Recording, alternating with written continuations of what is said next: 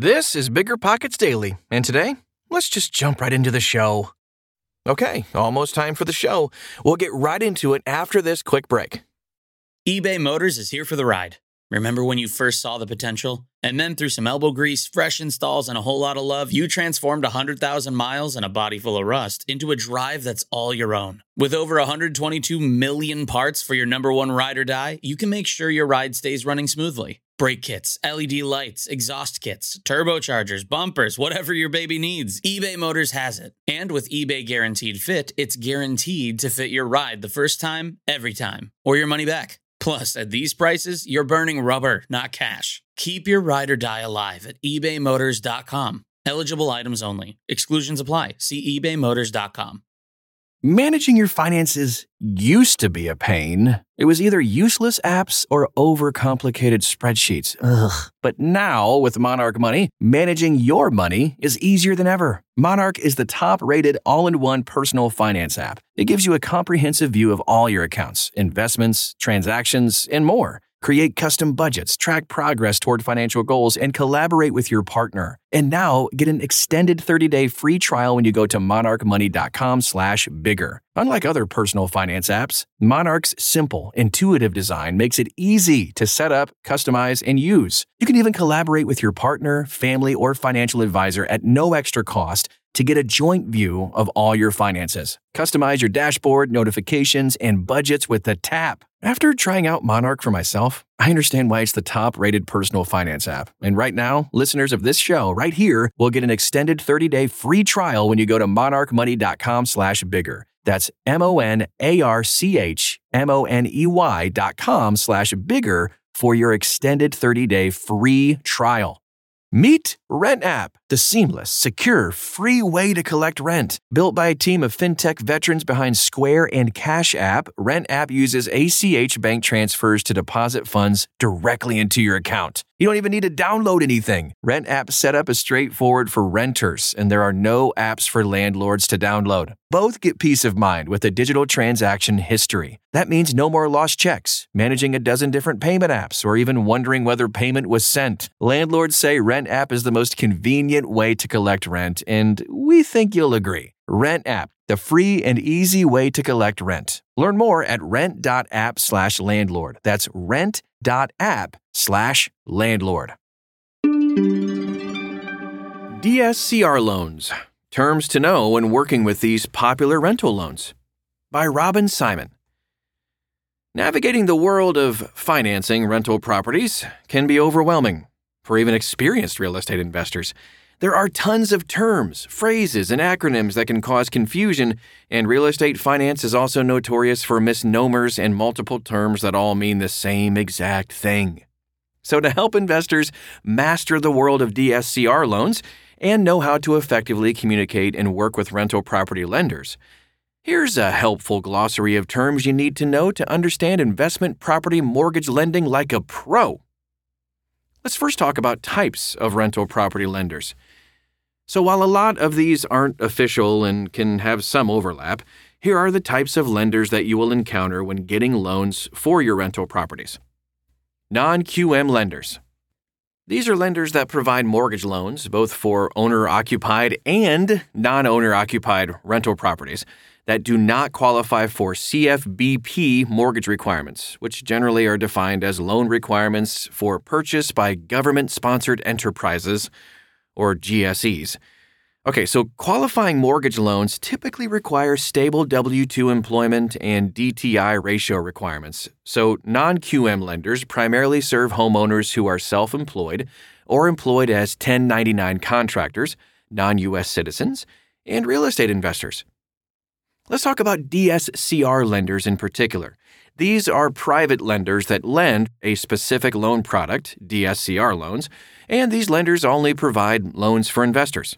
These lenders have proprietary guidelines that do not have to confirm the GSE agency guidelines. DSCR lenders strictly serve real estate investors, particularly those investors who are scaling past a couple of properties and thus struggle to qualify for conventional loans, and those who are pursuing innovative strategies such as the BRRRR method, short term rentals, and multifamily investing. Let's talk about banks. While many real estate investors use the term bank to describe all lenders that offer rental property loans, banks should be differentiated as financial institutions that operate under strict licensing and regulatory requirements. Conventional lenders. So these are lenders, including banks and lenders that can also offer non QM loans that primarily focus on qualifying mortgages or loans that follow the standardized GSE requirements. Private lenders. Private lenders should be defined as mortgage lending companies that are not non banks and thus not subject to banking regulations and licensing requirements, but also have all the infrastructure of a lending company, including necessary licensing, infrastructure, and capital. Private lenders primarily focus on serving real estate investors and can be much more forward thinking and flexible than heavily regulated and standardized peers, like banks and conventional lenders private money. So the term private money should be differentiated from, from private lenders.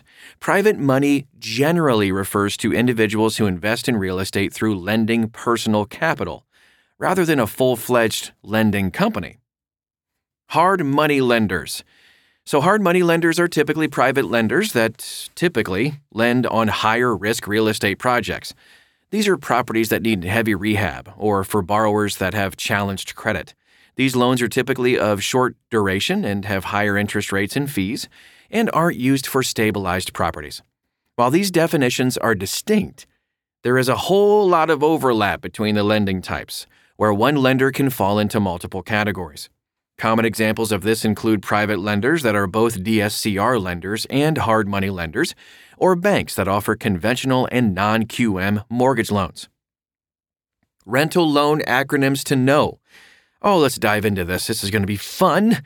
Many industries can be intimidating to newcomers, as a flurry of acronyms is kind of tossed around when people first dive in. Unfortunately, the rental property loan space is really guilty of this too.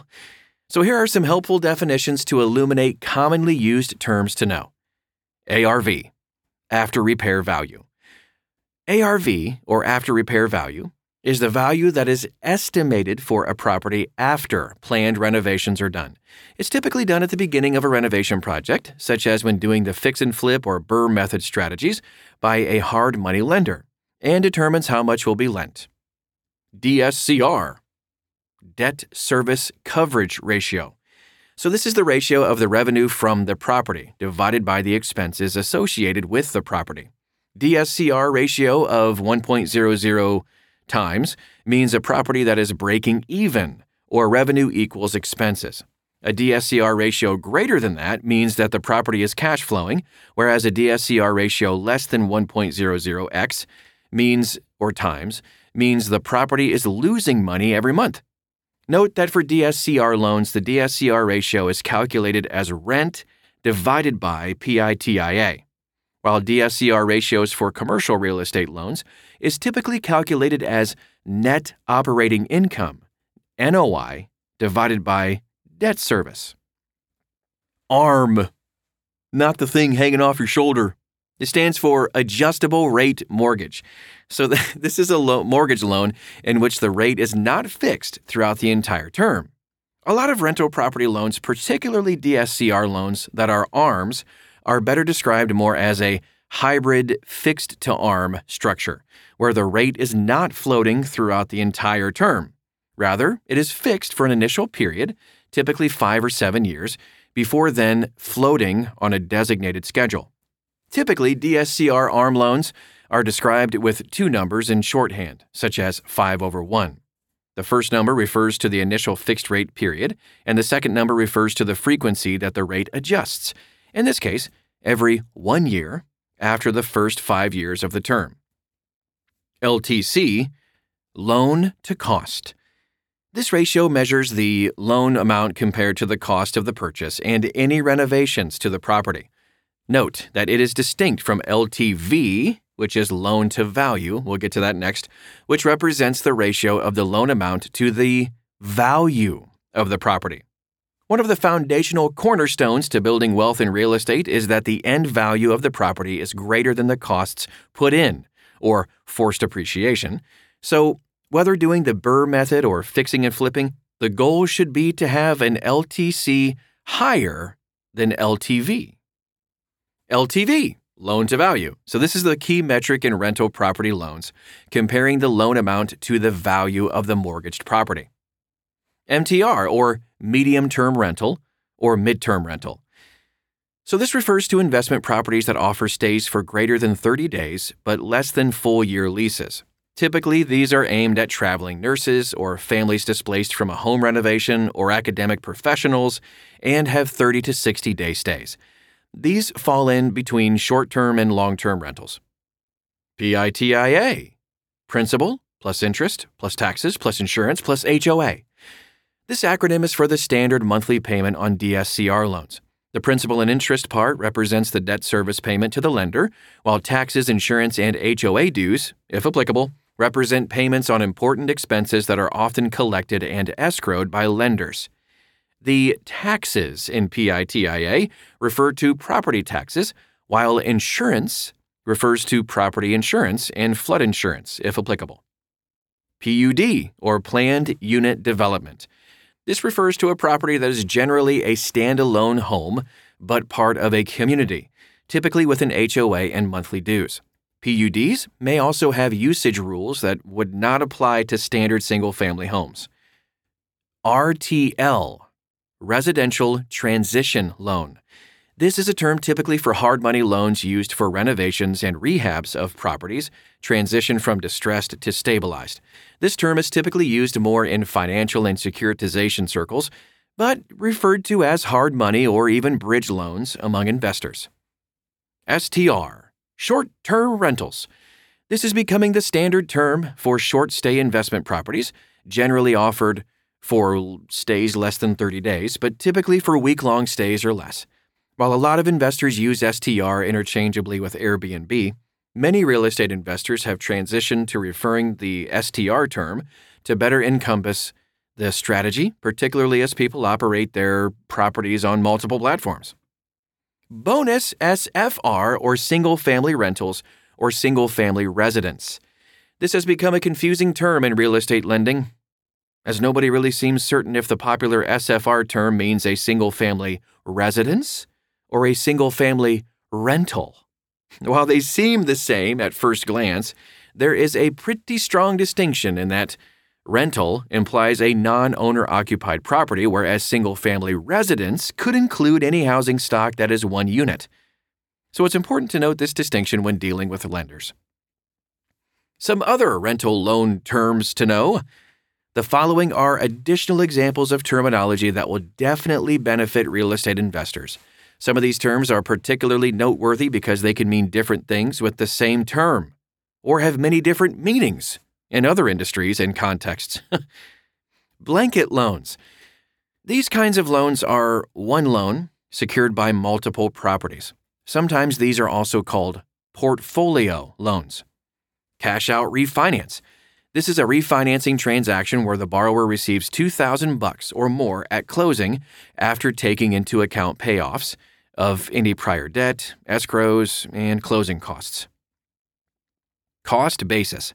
This term refers to the amount of money invested by the real estate investor into the property, typically the purchase price plus the renovation costs.